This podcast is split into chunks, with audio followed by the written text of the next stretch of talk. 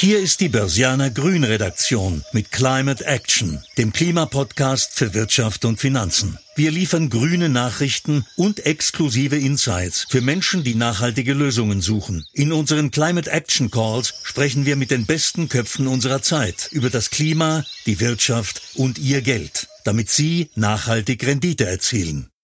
Ja, herzlich willkommen, liebe Börsianerinnen und Börsianer, zu einer neuen Folge von Climate Action.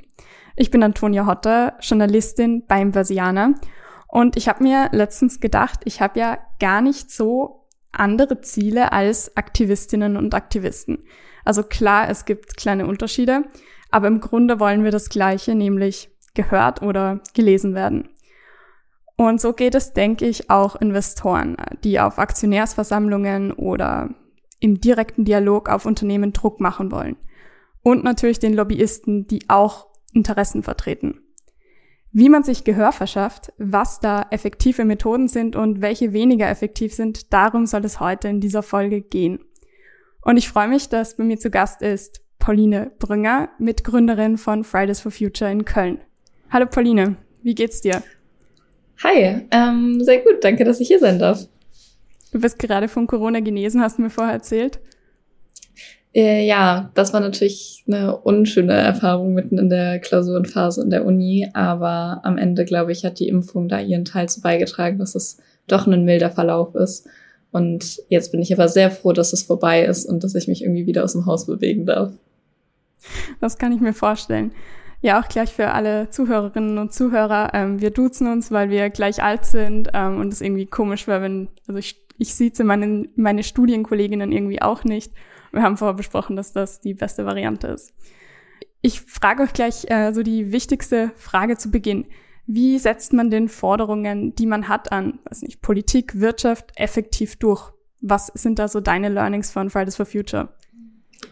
Ich finde, das ist eine gute Frage und ich glaube auch eine, die ich nicht final beantworten kann. Das liegt aber vielleicht auch daran, dass die Forderung, die Fridays for Future oder die Klimabewegung stellt, natürlich eine riesige Forderung ist. Also ähm, zusammengefasst sagen wir eigentlich, alles muss sich verändern. Und damit sich mal alles verändert hat, ähm, ist es doch ein längerer Weg. Aber wenn man das jetzt mal auf kleinere Kampagnenziele zum Beispiel runterbricht, glaube ich schon, dass sich über die Zeit so ein paar Muster rausgestellt haben, wie man vorgeht oder was zumindest erste Ansätze sind. Und ich glaube, das Erste, was wir natürlich immer tun, ist über die Öffentlichkeit zu gehen. Also ganz, ganz viel ist es ja schon so, dass Politik, aber auch Wirtschaft sich stark dadurch beeinflussen lässt, ähm, was die öffentliche Meinung zu bestimmten Themen ist und wie da die Präferenzen von Bürgerinnen, von der Zivilgesellschaft sind. Und wir machen sozusagen öffentlich, wenn Dinge passieren, die eigentlich nicht passieren sollten. Wir stellen uns dagegen. Wir versuchen, möglichst viele Menschen auf unsere Seite zu bringen und mit uns dafür einzutreten. Und das ist ganz, ganz oft schon ein Anhaltspunkt vielleicht auch einfach nur dafür, dass PolitikerInnen innehalten oder sich mal überlegen, was machen wir da gerade überhaupt? Gibt es vielleicht noch einen anderen Ansatz, den wir wählen könnten? Und am Ende geht es da natürlich auch um die Frage, wie bleibe ich im Amt? Oder wenn wir jetzt wirtschaftlich denken, wie bleibe ich konkurrenzfähig, ohne dass meine Marke oder mein Unternehmen am Ende als das große Arschloch dasteht? Und deswegen ist das auf jeden Fall schon mal ein guter erster Schritt, so zu gehen. Aber man muss auch sagen, am Ende natürlich nicht alles, was wir jetzt in der Politik erleben, ist, dass ganz, ganz viele grüne Versprechen gemacht werden und ähm, damit sozusagen diesem Wählerinnenverlust vorgebeugt wird. Aber das bedeutet am Ende halt nicht, dass wirklich diese Sachen auch umgesetzt werden. Das gleiche kann man, glaube ich, auch gut in der Wirtschaft beobachten, wenn wir da über Greenwashing-Fälle reden, wenn wir uns anschauen, wie die größten fossilen Konzerne äh, gleichzeitig die größten Ökokampagnen fahren. Und da muss man dann echt nochmal einen zweiten Blick drauf werfen und schauen, wie man auch das wieder enttarnt, wie man dagegen vorgeht. Ja, was du angesprochen hast, auch so mit gesellschaftlichem Druck, das ist auch was, was ich so in Interviews auch erlebe, dass die Klimaziele, die sich Unternehmen stecken, dass da auch Fridays for Future schon einen großen Anteil dran hatte, also dass dieser Druck entsteht und auch dieses Reputationsrisiko. Also wie du gesagt hast, man muss konkurrenzfähig bleiben und das ist mittlerweile einfach schon ein Risiko. Wie du sagst, ähm, Greenwashing zu betreiben oder auch überhaupt nicht darauf zu achten, nachhaltig zu sein. Beides ist natürlich nicht gut. Fridays for Future ist ja dafür bekannt, auf die Straße zu gehen. Redet ihr eigentlich auch mit ähm, Personen aus Wirtschaft und Politik persönlich? Also werdet ihr da eingeladen? Wie läuft sowas ab? Oder gibt's das gar nicht? Mm, ich würde sagen, dass wir das auf jeden Fall machen. Also wir haben eine total große Gesprächsbereitschaft. Wenn wir eingeladen werden, sind wir auch in den meisten Fällen für Gespräche bereit. Ich glaube, wir differenzieren dann da, ob das irgendwie nur ein äh, PA-Act von irgendeiner von irgendeinem Unternehmen ist, sich sozusagen mit uns gemeinsam abzudichten oder ob es ein ernsthaftes Interesse an inhaltlichem Austausch gibt. Und wenn zweiteres der Fall ist, sprechen wir natürlich mit Menschen. Und ich glaube auch mit der, ja, leider Überzeugung, dass ganz, ganz viele Menschen die Klimakrise noch nicht wirklich verstanden haben. Und das meine ich noch nicht mal unbedingt als Vorwurf, sondern ich glaube, wir haben ja auch viele Jahrzehnte erlebt, in denen sehr, sehr schlecht über die Klimakrise berichtet wurde, in denen es ähm, immer noch ganz vielen Menschen ja eine Bühne geboten wurde, die eigentlich unwissenschaftliche Thesen verbreiten. Und auch in der heutigen Zeit es ja immer noch viele, viele Akteure gibt, die alles daran setzen, eigentlich den fossilen Status quo aufrechtzuerhalten. Ähm, und da nochmal einen ernsthaften, einen ernsthaften Interessen, eine Abwägung dazu treffen, ist, glaube ich, total wichtig. Und da sprechen wir natürlich gerne mit Menschen aus Politik. Ähm, ich glaube, es gibt auch heute noch Abgeordnete im Bundestag von demokratischen Parteien, die nicht verstehen, worum es überhaupt eigentlich geht. So. Und da einfach nochmal genau das Gespräch zu suchen, ist eigentlich schon ein guter Ansatz. Also müsst ihr dann so wirklich bei den Basics beginnen? Oder? Ich glaube, mussten wir mal. Also als ich angefangen habe, für Klimagerechtigkeit auf die Straße zu gehen, da waren wir, glaube ich, an einem Punkt, wo auch ja, Bundestagsabgeordnete jetzt nicht von der AfD, sondern aus anderen Parteien noch nicht verstanden haben oder sich noch nicht sicher waren, dass es den menschengemachten Klimawandel gibt. Und dann fängst du natürlich bei den Basics an. Und ich glaube, was man aber schon ja auch anerkennen kann, ist, dass es in den letzten drei Jahren einen riesigen Wandel gab ähm, im Diskurs in der Gesellschaft und mittlerweile allen Leuten klar ist, dass es den menschengemachten Klimawandel gibt und nicht nur das, sondern auch, dass wir was dagegen tun müssen. Gleichzeitig sind natürlich noch viele Fragen ungeklärt. Wie gesagt, es gibt viele Interessen, diesen Wandel zu verlangsamen, ähm, noch möglichst lange sozusagen auch Profitinteressen ähm, der fossilen Lobby sozusagen aufrechtzuerhalten. Und das Problem ist, dass wir sehr viele Jahrzehnte lang sehr, sehr wenig getan haben und dadurch unsere Handlungsoptionen im Hier und Jetzt relativ eingeschränkt sind. Also man muss sich das halt so vorstellen, dass man wissenschaftlich zumindest einigermaßen genau berechnen kann, wie viele CO2-Emissionen in der Atmosphäre sein dürfen, um die Klimakrise noch auf einem erträglichen Maß zu begrenzen. Und weil wir jahrzehntelang nichts gemacht haben, haben wir schon ganz, ganz viel von diesem CO2-Budget, wie man das nennt, aufgebraucht. Und um jetzt noch das kleine bisschen, was wir noch haben, noch sinnvoll zu nutzen und dann aber auch bei Null anzukommen, gibt es eben jetzt einfach nicht mehr so viele Wege, sondern eigentlich ist relativ klar, wir müssen genau diese Wege gehen, damit das noch klappt. Und dann gibt es ganz, ganz viele Leute, die halt jetzt in dieser Zeit, und ich glaube, das ist so der große Konflikt, der eigentlich da ist, sogenannte, also False Solutions in den Raum werfen, also so, so Scheinlösungen, die uns am Ende aber halt gar nicht dahin bringen. Und ich glaube, das ist jetzt der Punkt, über den wir einfach ganz, ganz viel reden müssen, dass es eben nicht darum geht, Sachen zu machen, die eigentlich nicht funktionieren, die uns dem eigentlich nicht näher bringen, sondern die Sachen verlangsamen, sondern jetzt die bewährten Lösungen, von denen wir wissen, dass es klappt, die auch wirklich umzusetzen. Weil dann ist das Ganze auch noch machbar. Aber du hast ähm, vorher angesprochen, dass es diese, wenn ihr von äh, Personen aus Wirtschaftspolitik ähm, eingeladen werdet, dass es da diese PR und äh, Events gibt sozusagen oder wo das eher der Öffentlichkeit dient, dass man sich irgendwie gut hinstellt. Also so habe ich das jetzt interpretiert und dann echtes Interesse. Ähm, wie unterscheidet ihr sowas? Also wie, woran merkt man sowas? Vielleicht auch ganz interessant für Unternehmer, die zuhören. Klar, also ich muss einfach sagen, als Klimaaktivistin habe ich natürlich überhaupt kein Interesse, Teil von der Greenwashing-Kampagne eines Konzerns zu sein. Das bedeutet, wenn da jetzt eine Anfrage kommt, okay, wir setzen uns irgendwie zusammen für eine halbe Stunde, aber dann geben wir ein gemeinsames Pressestatement vor der Tür und äh, das Unternehmen kann dann irgendwie sagen, hier, wir mit Fridays for Future, tolle Sache äh, und das irgendwie wie so ein Siegel verwendet, dann ist das natürlich für uns erstmal ein schlechtes Zeichen. Aber wenn man erstmal eingeladen wird für ein Gespräch, ist das natürlich total gut und wir treffen uns ja auch trotzdem in der Öffentlichkeit. Also zum Beispiel gehen wir ja auch, also oder gehe ich zum Beispiel auch auf Podien, wo Vertreter in der Wirtschaft da sind, um sich auch in der Öffentlichkeit sozusagen auszutauschen. Das muss ja nicht alles hinter verschlossenen Türen passieren. Und am Ende muss, glaube ich, UnternehmerInnen klar sein, dass wir am Ende nicht diejenigen sein werden, die ihnen bescheinigen, dass sie jetzt irgendwie die großen Klimaretter sind, sondern das muss am Ende ihre eigene CO2-Bilanz machen. Und, ähm, und auf dem Weg dahin helfen wir natürlich gerne, aber eben, ja, nicht als, nicht als große Öffentlichkeitskampagne. Ja, die Zahlen zählen am Ende. Ähm, Fridays for Future ist ja eine Protestbewegung, die auf Menschenmassen setzt oder zumindest immer gesetzt hat. Ähm, und die Idee dahinter ist ja immer gewesen, dass Schülerinnen freitags ähm, statt auf die Schule, äh, auf die Schule, sage ich schon, statt in die Schule auf die Straße gehen. Jetzt findet manchmal die Schule gar nicht statt, also zumindest nur im Distance Learning. Was hat sich denn, ähm, seit es diese Pandemie gibt, für Fridays for Future geändert, ähm, in der Art auch Aktivismus zu machen? Viel, würde ich sagen, auf der einen Seite. Andererseits, wenn man das Ganze jetzt in Relation setzt, existiert Fridays for Future mittlerweile länger unter den Bedingungen der Pandemie als ohne Pandemie.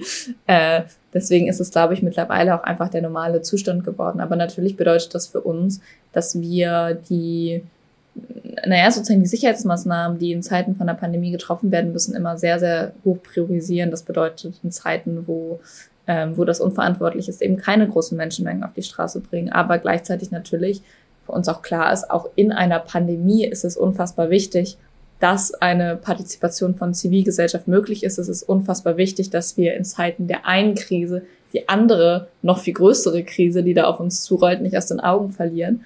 Das bedeutet, dass wir es trotzdem geschafft haben, in Zeiten, in denen das die ähm, ja, pandemische Lage zugelassen hat, viele, viele Menschen auf die Straße gebracht haben. Also alleine vor der Bundestagswahl waren das ja in Deutschland mehr als eine halbe Million Menschen an einem einzigen Freitag.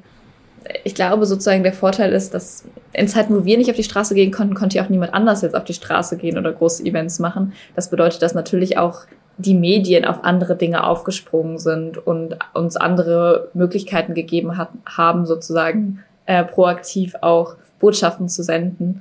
Und ich glaube, ähm, das ist ja, am Ende doch alles ganz, ganz gut funktioniert mittlerweile.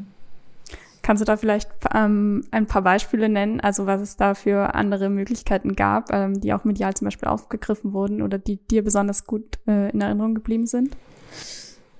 Ich glaube, eine ganze Menge. Also ich glaube, das eine, was ich angesprochen habe, sind hier schon so ein bisschen mehr Kunstaktionen. Da haben wir wirklich eine ganze Menge ähm, von gemacht in den letzten zwei Jahren.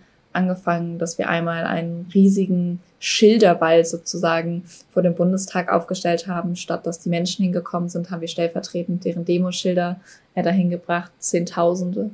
Ähm, wir haben in Hamburg einen riesigen Schriftzug gemalt, direkt vor der Hamburger Bürgerschaft. Ähm, alle für 1,5 Grad steht da drauf, der auch bis heute noch anhält.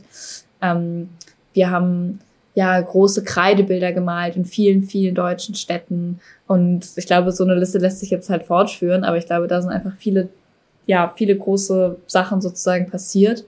Gleichzeitig haben wir natürlich auch immer strategische Aktionen gemacht, wenn halt wichtige politische Entscheidungen gefallen sind. Also zum Beispiel sind wir halt vor dem Gebäude, in dem die Koalitionsverhandlungen in Deutschland stattgefunden haben, in Berlin präsent gewesen. Damals dann natürlich nicht mit, nicht mit tausenden Menschen, aber wenn du an dem Ort bist, wo sich an dem Tag eh alle Kamerateams der Hauptstadt äh, ja, Redaktionen aufhalten und du dann damit ein paar hundert Menschen auftauchst, dann hat das irgendwie auch schon seinen Zweck erfüllt. Und ich glaube, da geht es dann darum, natürlich auch strategisch klug sozusagen seine Anliegen zu platzieren und am Ende aber auch diese Zeit, in der man mit nicht so vielen Menschen auf die Straße gehen kann, dafür zu nutzen, trotzdem weiterhin viele Menschen zu erreichen. Also sozusagen am Ende ist für uns, glaube ich, trotzdem klar, dass wir das Ganze auch nicht mit irgendwelchen PR-Aktionen reißen werden, wo man halt äh, sich irgendwo vor einem Gebäude inszeniert, sondern dass es darüber gehen wird, viele, viele Menschen in dieser Gesellschaft mitzunehmen und gemeinsam diesen Konsens zu bilden, dass es für uns alle am Ende besser ist, also sozial besser, aber auch wirtschaftlich besser ist, dass es auch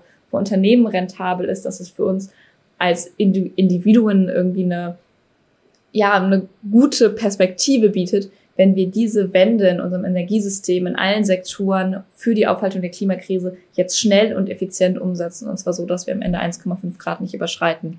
Und ich glaube, das bleibt bei allen sich verändernden Umständen immer die Grundlage. Ja, ich finde das ganz interessant, dass du so sagst, ja, ähm, die Medien, die Öffentlichkeit, PR-Arbeit, das gibt halt immer nur den Anstoß, aber es muss dann halt auch tatsächlich umgesetzt werden von irgendwem. Und ähm, ja, ich habe jetzt den Klima-Wordrap mitgebracht. Bist du bereit für einen kleinen Exkurs? Ja. Börsianer Klima-Wordrap. Pauline, mit welcher Person aus Wirtschaft oder Politik würdest du gerne essen gehen? Uh, das ist schwierig, aber ich glaube, es ist jetzt ganz neue Politik, aber ich würde gerne mal mit Jennifer Morgan essen gehen. Die ist eigentlich die Chefin von Greenpeace gewesen, aber jetzt dieses Wochenende hat sich herausgestellt, dass sie jetzt als Staatssekretärin im Auswärtigen Amt wird für Klimafragen. Und das finde ich schon ähm, spannend, auch persönlich, wie sie sich für diesen Schritt entschieden hat. Okay, also weiß ich auch gleich, worüber du mit ihr sprechen würdest. Wenn es eine Sache gibt, wenn du dich auf eine Sache beschränken müsstest, was würdest du ihr sagen? ähm, also sie wird ja, sie wird ja wahrscheinlich in Zukunft so deutsche internationale Klimaverhandlungen führen. Das bedeutet, ich würde mich wahrscheinlich nochmal intensiv mit ihr darüber abstimmen, äh, worüber, wofür sich Deutschland denn jetzt in den nächsten Jahren äh, einsetzen sollte. Wenn du an deine erste Fridays for Future Demonstration zurückdenkst, was fällt dir ein? Ich glaube, das ganz, ganz flaue Gefühl im Magen, äh, was ich hatte, bevor ich da hingegangen bin, weil ich echt Angst hatte, weil ich wusste ja nicht, was wird daraus werden, kann ich jetzt wirklich einfach nicht zum Französischunterricht äh, erscheinen und am Ende dann das ja wirklich gute Gefühl, was daraus geworden ist. Ja, zurück zu meinen Fragen. Ähm, mir ist ja in Erinnerung geblieben, ich folge dir auf Instagram schon seit längerem. Ähm, du hast im Sommer ein sehr emotionales Video gepostet ähm, infolge der Flutkatastrophe in Deutschland, ähm, wo du deine Climate Anxiety ähm, geteilt hast, also deine ja überwältigende Angst vor der Klimakrise. Kannst du vielleicht mal erzählen, wie es dir damals ging und was auch den Ausschlag gegeben hat, dass du das Video gepostet hast? Mhm. Ich glaube, es war ein total krasser Sommer auf ganz, ganz vielen Ebenen. Einmal natürlich, dass wir in diesem Sommer auch in Deutschland ganz, ganz nah gemerkt haben, was die Klimakrise bedeutet. Also sozusagen, das war nicht abstrakt, sondern es war sehr nah. Ich komme ja aus Köln, also wirklich auch äh, regional ist das Ganze passiert. Man hat all diese Geschichten gehört von Menschen, die wirklich alles verloren haben infolge von dieser Flutkatastrophe. Und gleichzeitig war das ja der Sommer vor der Bundestagswahl. Also wir ähm, hatten eine total aufgeladene politische Stimmung. Und das erste Mal haben sich alle demokratischen Parteien dazu bekannt, das 1,5 Grad Ziel einhalten zu wollen. Und dazu gab es dann diesen riesigen fundamentalen Kontrast, dass keine einzige Partei ein Wahlprogramm vorgelegt hatte, was wirklich mit diesem Ziel kompatibel war. Und ähm, trotzdem wurde in, den, in der Öffentlichkeit so darüber diskutiert, als könnte man sich jetzt einfach entscheiden, welchen Klimaplan von welcher Partei man irgendwie am besten finde. Und dieser, dieser, ja, diese wahnsinnig große Lücke zu sehen, es geht wirklich alles den Bach runter. Die wissenschaftlichen Prognosen sind wirklich sehr, sehr schlecht. Menschen verlieren reale Existenzen. Das ja nicht nur in Deutschland, sondern auf der ganzen Welt. Und wir haben PolitikerInnen in diesem Land, die so tun, als würden sie was dagegen machen, aber am Ende machen sie das nicht. Da wurde dann das erste Mal eine große Studie gemacht, auch mit vielen, vielen Jugendlichen in Deutschland, wo festgestellt wurde, dass wirklich ein überwältigender Anteil von jungen Menschen ähm, ja sogenannte Klimaangst hat. Und emotional sehr stark davon betroffen ist, wie die Klimakrise momentan eskaliert und insbesondere dann davon, wie wenig Regierungen darauf reagieren und, ähm, und handeln. Und das war für mich damals ein Moment, wo ich dachte, ich möchte auch gerne teilen, Momente, wo es mir schlechter geht. Ich habe das Gefühl, Social Media ist so ein komisches Konstrukt. Man zeigt sich immer so in seinen besten und stärksten Momenten. Und ich glaube, dass es total wichtig ist anzuerkennen, dass es einem auch mal schlecht geht und dass es auch mal schwer ist, auch wenn man was macht, was man eigentlich für richtig hält. Und mein, mein Ehrenamt als Aktivistin bringt ganz, ganz viel Gutes, aber natürlich setze ich mich jeden Tag sehr stark mit sehr vielen negativen Tatsachen auseinander. Und anzuerkennen, dass das nicht nur immer äh, easy peasy ist und dass das nicht immer nur total viel Spaß macht, sondern dass das ein harter Job ist das finde ich schon wichtig irgendwie zu sagen, auch weil ich es so katastrophal finde, dass wir in eine Situation gekommen sind, wo junge Menschen das Gefühl haben, sie müssen sowas machen, weil Regierungen alleine nichts tun. Also das macht mich total fassungslos und ich finde es wirklich skandalös. Ja, voll. Also auch das, was du mit Social Media sagst, ähm, ja, habe ich auch den Eindruck, wenn man darauf geht, denkt man sich manchmal, oh, bin ich die Einzige, die jetzt nicht das ähm, perfekte Leben hat oder nicht äh, jede Minute Spaß hat oder so.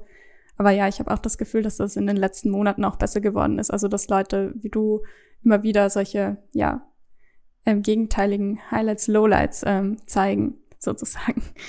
Ähm, ja, dieses Video haben ja also als ich heute früh drauf geschaut habe, circa 35.000 Menschen gesehen. Ist denn das, also Instagram, äh, Social Media, auch eine Form von Aktivismus? Und was mich interessieren würde hier ist, welche Plattform hältst du denn eigentlich für die ja wirkungsvollste für solchen Aktivismus? Okay, das ist jetzt wirklich eine richtig spannende Frage. Also ich glaube persönlich, dass Social Media schon wahnsinnig wichtig ist, weil wenn wir uns einfach faktisch angucken, wo viele Menschen und insbesondere junge Menschen ihre Informationen herbekommen und wie man sie erreichen kann, dann steht Social Media da eben halt doch wirklich ganz, ganz weit oben auf der Liste. Und ich glaube, dass es einfach wichtig ist, da alle Kanäle auszureizen, alle Möglichkeiten, um Menschen darüber zu informieren, was passiert, ähm, was die Fakten sind ähm, und naja, was eigentlich passieren müsste, also sozusagen, was da vielleicht auch für, für, für Möglichkeiten im Raum stehen, die man manchen Menschen vielleicht einfach noch nicht bewusst sind. Und ich glaube, dass man da auch nicht sagen kann, eine Plattform ist jetzt die beste. Ich glaube, man muss sich einfach den Zielgruppen bewusst sein. Das klingt jetzt so total marketingmäßig, aber es ist ja am Ende so. Also so auf Instagram versuchen wir halt hauptsächlich junge Menschen zu erreichen. Wir versuchen zu politisieren. Wir versuchen aufzuklären wir versuchen, Menschen davon zu überzeugen, mit uns auf die Straße zu gehen am Ende. Ähm, und Twitter benutzt man dann vielleicht schon eher, um einen wirklichen medialen Diskurs zu beeinflussen. Also einfach, weil da natürlich auch viele EntscheidungsträgerInnen wirklich aktiv sind, ähm, weil JournalistInnen da sind. Da gibt es dann halt schon viel Sinn, sozusagen auch neue Themen zu platzieren und zu gucken, ähm, dass die halt in einen größeren Diskurs mit übernommen werden. Und ich glaube, da muss man einfach differenzieren, was man wo kommuniziert. Aber ich glaube, es wäre eine fatale Entscheidung, wenn man am Ende sagen würde, ich benutze jetzt nur noch TikTok oder ich benutze jetzt nur noch Twitter. Ja, lustig, dass man da auch, also das erwartet man jetzt eigentlich nicht so, dass äh, Aktivistinnen da auch so ähm, strategisch denken müssen. Also klar, wenn du das sagst, klingt das total logisch, aber ist natürlich nicht das Erste, was man damit assoziiert. Du hast vorher gesagt, ja, mit der Klimaangst bist du nicht alleine. Also ich habe diese Studie auch gelesen, hat mich auch wahnsinnig schockiert. Ähm, und du hast in dem Video auch gesagt, ähm, es passieren so viele krasse Dinge, ich weiß einfach nicht mehr, was man noch tun kann. Ähm, wie gehst du mit dieser Frustration um? Hast du da auch Tipps für andere, die solche Klimaangst haben? Was oder was in dem Moment für mich das Schockierende war, war eigentlich nur das, das Gefühl, dass ich das Gefühl hatte, ich war an meiner Grenze. Ich habe alles gemacht, was ich konnte. Also ich glaube, man muss sich das auch vorstellen. Ganz, ganz viele junge Aktivistinnen, die bringen wirklich ein Großteil ihrer freien Zeit dafür auf, gegen die Klimakrise anzukämpfen und häufig sogar so, dass es auch in andere Lebensbereiche mit einschneidet. Also, dass man zum Beispiel weniger Zeit für Hobbys hat, für Freundinnen, für Familie, aber auch für die Schule oder für die Uni. Und dann sozusagen im Kontrast dazu zu sehen, wie wenig andere Menschen machen, ist natürlich und insbesondere sozusagen die Menschen, die wirklich die Verantwortung hätten, weil sie EntscheidungsträgerInnen in Politik und Wirtschaft und Gesellschaft sind, das ist dann natürlich ein total krasses Gefühl. Ich glaube, dass es manchmal auch so ist, wenn ich jetzt anfangen würde, was mich zu engagieren, dann müsste ich ja einmal anerkennen, wie groß das Schlamassel ist, in dem wir überhaupt sind. Und ich glaube, das ist auch emotional einfach ein schwieriger Schritt tatsächlich, äh, weil man dann sozusagen die Augen nicht mehr verschließen kann. Und ich glaube, ganz am Ende kommt es eben darauf an, dass möglichst viele Menschen in ihrem ganz eigenen Wirkungskreis aktiv sind. Also ich glaube, die Aufforderung ist nicht, jeder Mensch muss jetzt ein komplettes Leben hinschmeißen, um gegen die Klimakrise zu kämpfen. Aber was ich mir denke, man kennt ja Menschen und man kann mit Leuten in seinem Umfeld darüber sprechen. Man kann mit Freundinnen und Kolleginnen oder mit der Familie auf Demonstrationen gehen. Wenn man zur Schule geht, dann kann man sich zum Beispiel dafür einsetzen, dass in der Schule mehr darüber geredet wird. Wenn man irgendwo arbeitet, was die meisten Menschen tun, dann kann man gucken, was ist denn der Wirkungsbereich, den ich hier in meinem Job habe. Und ich glaube, das sind hier ganz, ganz kleine Sachen. Aber ich glaube, das sind trotzdem Sachen, die für viele Menschen erstmal eine, eine große Überwindung darstellen. Und ich glaube, was man da sich immer vergegenwärtigen muss, es wird sich nichts verändern, wenn wir nicht Dinge machen, die im allerersten Moment unangenehm sind und unbequem. Wenn wir einmal was sagen, was vorher noch niemand gesagt hat, wenn wir sagen, hier funktioniert was nicht, lass es uns anders machen, das ist natürlich nicht einfach und das ist nicht so the easy way out, aber dann verändern sich auch Dinge und ich glaube sozusagen diesen, diesen mentalen Zustand, das, das muss man einmal, einmal verstehen und sich das dann trauen und am besten mit anderen zusammen, das macht es einfacher. Ja, ich glaube, das kennen wir alle aus unserem eigenen Leben. Veränderungen sind nie einfach. Man muss sich halt ähm, aus der Comfortzone sozusagen rausbegeben. Ähm, Ja, in einem anderen Video, ähm, das über 50.000 Menschen heute früh, äh, als ich das nachgeschaut habe, gesehen haben, hast du in 60 Sekunden erklärt, warum die Klimapolitik der deutschen Bundesregierung eine, Zitat, Scheißidee ist. Ähm, auch das Thema ist ja an sich gar nicht lustig. Trotzdem muss ich jetzt lachen und ich musste auch beim Anschauen ähm, schmunzeln. Ähm, meine Frage, gehört Satire auch dazu oder ein bisschen Humor, wenn man ähm, ja EntscheidungsträgerInnen aus Politik und Wirtschaft zu etwas bewegen möchte? Ja, ganz eindeutig. Vor allen Dingen, wenn wir uns im digitalen Raum bewegen, einfach weil der Großteil von digitaler Kommunikation, jetzt gar nicht strategische digitale Kommunikation, sondern das, was einfach passiert, sind ja Memes eigentlich. Das sind Witze. Das ist irgendwie lustig. Und die meisten Menschen erreicht man eben auch auf der Ebene. Was das jetzt zum Beispiel jetzt ganz kürzlich erst aber in einem ganz, ganz großen Rahmen versucht hat, ist dieser neue Film Don't Look Up, der auf Netflix erschienen ist, wo es darum geht, ähm, dass ein riesiger Komet auf die Erde zurast. Und klar ist, wenn der eintrifft, dann wird die Menschheit aussterben, weil der eben so groß ist, so gefährlich. Und ein paar WissenschaftlerInnen haben das erkannt. Und ähm, niemand reagiert sozusagen. Und das ist am Ende ist das eine riesengroße Metapher. Das, der ganze Film ist aber auch eigentlich irgendwie Comedy. Und ich glaube schon, dass das für viele Menschen nochmal so ein Moment ist, wo man ist so, okay, fuck, so, irgendwas läuft echt nicht gut. Und ähm, ich finde es total wichtig, dass wir auch, dass wir auch uns dieser Kommunikationsart bedienen. Ja, apropos ähm, Humor, ich habe jetzt auch noch ein kleines Spiel mitgebracht. Grüner Renner oder Penner? Pauline, Angela Merkel, ist das für dich ein grüne, eine grüne Rennerin, muss man schon sagen, oder eine grüne Pennerin? Äh, leider grüne Pennerin. Also ich meine, Merkel hat sich immer irgendwie versucht, als die große Klimakanzlerin zu inszenieren, aber wenn wir ihre reale Bilanz angucken, dann ist einfach klar, dass sie die großen und wichtigen Klimaentscheidungen immer wieder verzögert hat, ausgebremst, verlangsamt, irgendwie abgeschwächt und am Ende die Emissionen in den 16 Jahren ihrer Kanzlerschaft immer weiter gestiegen sind. Ja, der Koalitionsvertrag der amtierenden Bundesregierung in Deutschland. Ein grüner Renner oder Penner? Ich würde sagen, das ist ein bisschen schwieriger. Ich würde sagen, am Ende auch grüner Penner, aber ich würde es nicht mehr ganz so drastisch sagen, einfach weil schon klar ist, dass es Verbesserungen gibt. Und ich finde es wichtig, das anzuerkennen, auch sozusagen anzuerkennen, wie viel die Zivilgesellschaft da erreicht hat. Und gleichzeitig ist die Klimakrise ja dieses komische Problem, wo es nicht ausreicht, ein bisschen mehr zu machen, weil wir es mit physikalischen Tatsachen zu tun haben, weil es äh, weil man da irgendwie klingt so blöd, mit Naturgesetzen kannst du halt keine Kompromisse machen. Und deswegen geht es nicht darum, mehr zu machen oder besser als die große Koalition zu sein, sondern es geht darum, genug zu tun. Und das erreicht dieser Koalitionsvertrag ganz eindeutig nicht. Und der Green Deal der Europäischen Union, wie sieht's damit aus? Grüner Renner oder Penner?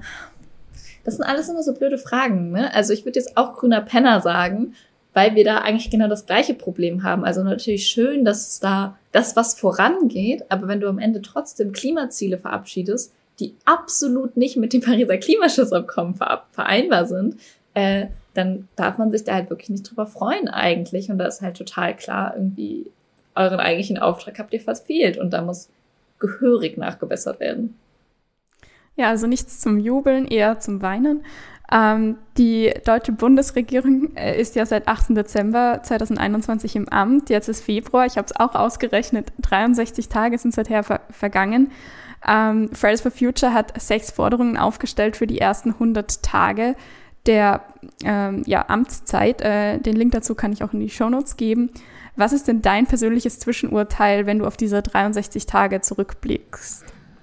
Einmal muss man natürlich anerkennen, dass sich klimapolitisch viele Dinge verbessern unter der Ampel. Das habe ich ja eben auch schon irgendwie schon durchklingen lassen. Und dass viele wichtige Entscheidungen, wo die große Koalition gesagt hat, das lehnen wir irgendwie noch komplett ab, die jetzt zumindest auf den Weg gebracht werden.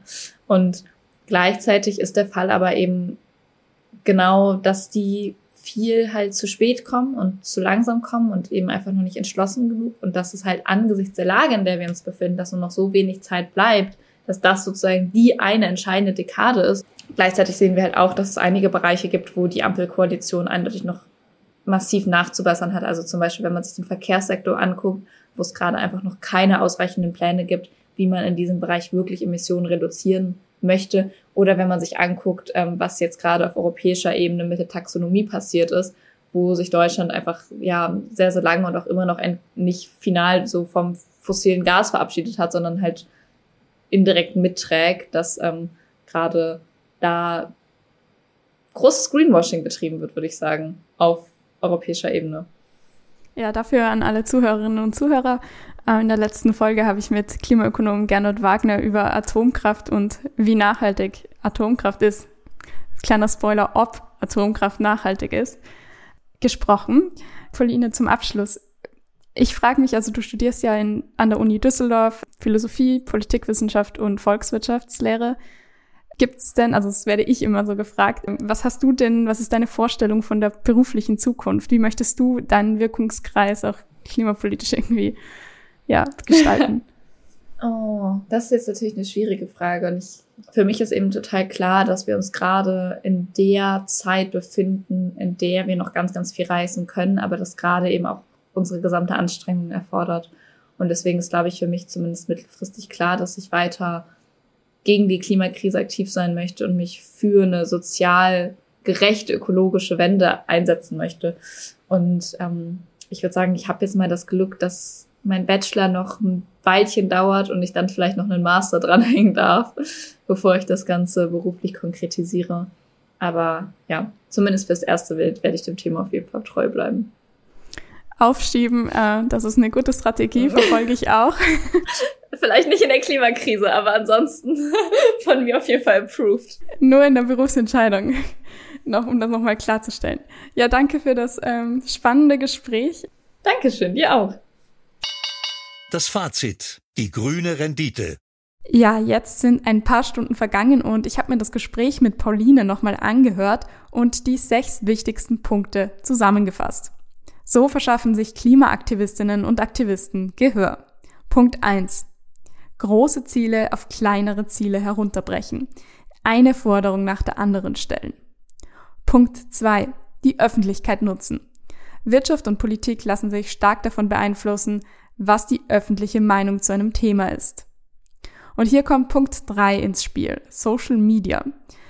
Und das Motto lautet Work smarter, not harder. Welche Inhalte auf welcher Plattform geteilt werden, muss strategisch ausgewählt werden. Instagram und Twitter haben verschiedene Zielgruppen und somit auch verschiedene Zwecke. Punkt 4. Am meisten Menschen erreicht man mit emotionalen und humoristischen Beiträgen. Wichtig ist auch, dass die Inhalte klar und verständlich sind. Punkt 5. Menschenmassen sind gut, aber sie sind nicht die einzige Möglichkeit, Aktivismus zu machen. Denn Punkt 6, auch kleinere Menschenansammlungen können Großes bewirken, wenn sie, und jetzt sind wir wieder dabei, strategisch gut platziert sind. Gut ist dort, wo viele Medienvertreter sind. Generell, hier stimme ich Pauline zu, geht es darum, im eigenen Wirkungskreis das Mögliche zu tun und jetzt nicht darum, das eigene Leben komplett umzukrempeln. Auch wenn das natürlich, wenn es gut gemacht ist, gut ist. Liebe Basianerinnen und Basianer, schön, dass Sie dabei waren. Ich hoffe, Sie konnten etwas für Ihren beruflichen Alltag mitnehmen und ich freue mich auf die nächste Folge. Das war eine Folge von Climate Action, dem Klimapodcast für Wirtschaft und Finanzen aus der Börsianer Redaktion. Damit die Klimawende gelingt, möchten wir Ihnen noch mehr Orientierung für Ihr Business geben. Besuchen Sie uns daher auch unter www.börsianer-grün.com oder abonnieren Sie unseren Climate Action Newsletter. Sie haben Feedback oder Themenvorschläge aus Ihrem Alltag? Dann schreiben Sie uns einfach an redaktion@derbörsianer.com. Wir freuen uns, von Ihnen zu lesen. Bis dahin bleiben Sie grün und empfehlen Sie uns weiter. Die Informationen in diesem Podcast stellen keine Anlageberatung oder verbindliche Auskunft dar. Externe Meinungen geben nicht notwendigerweise die Meinung der Börsianer Redaktion wieder.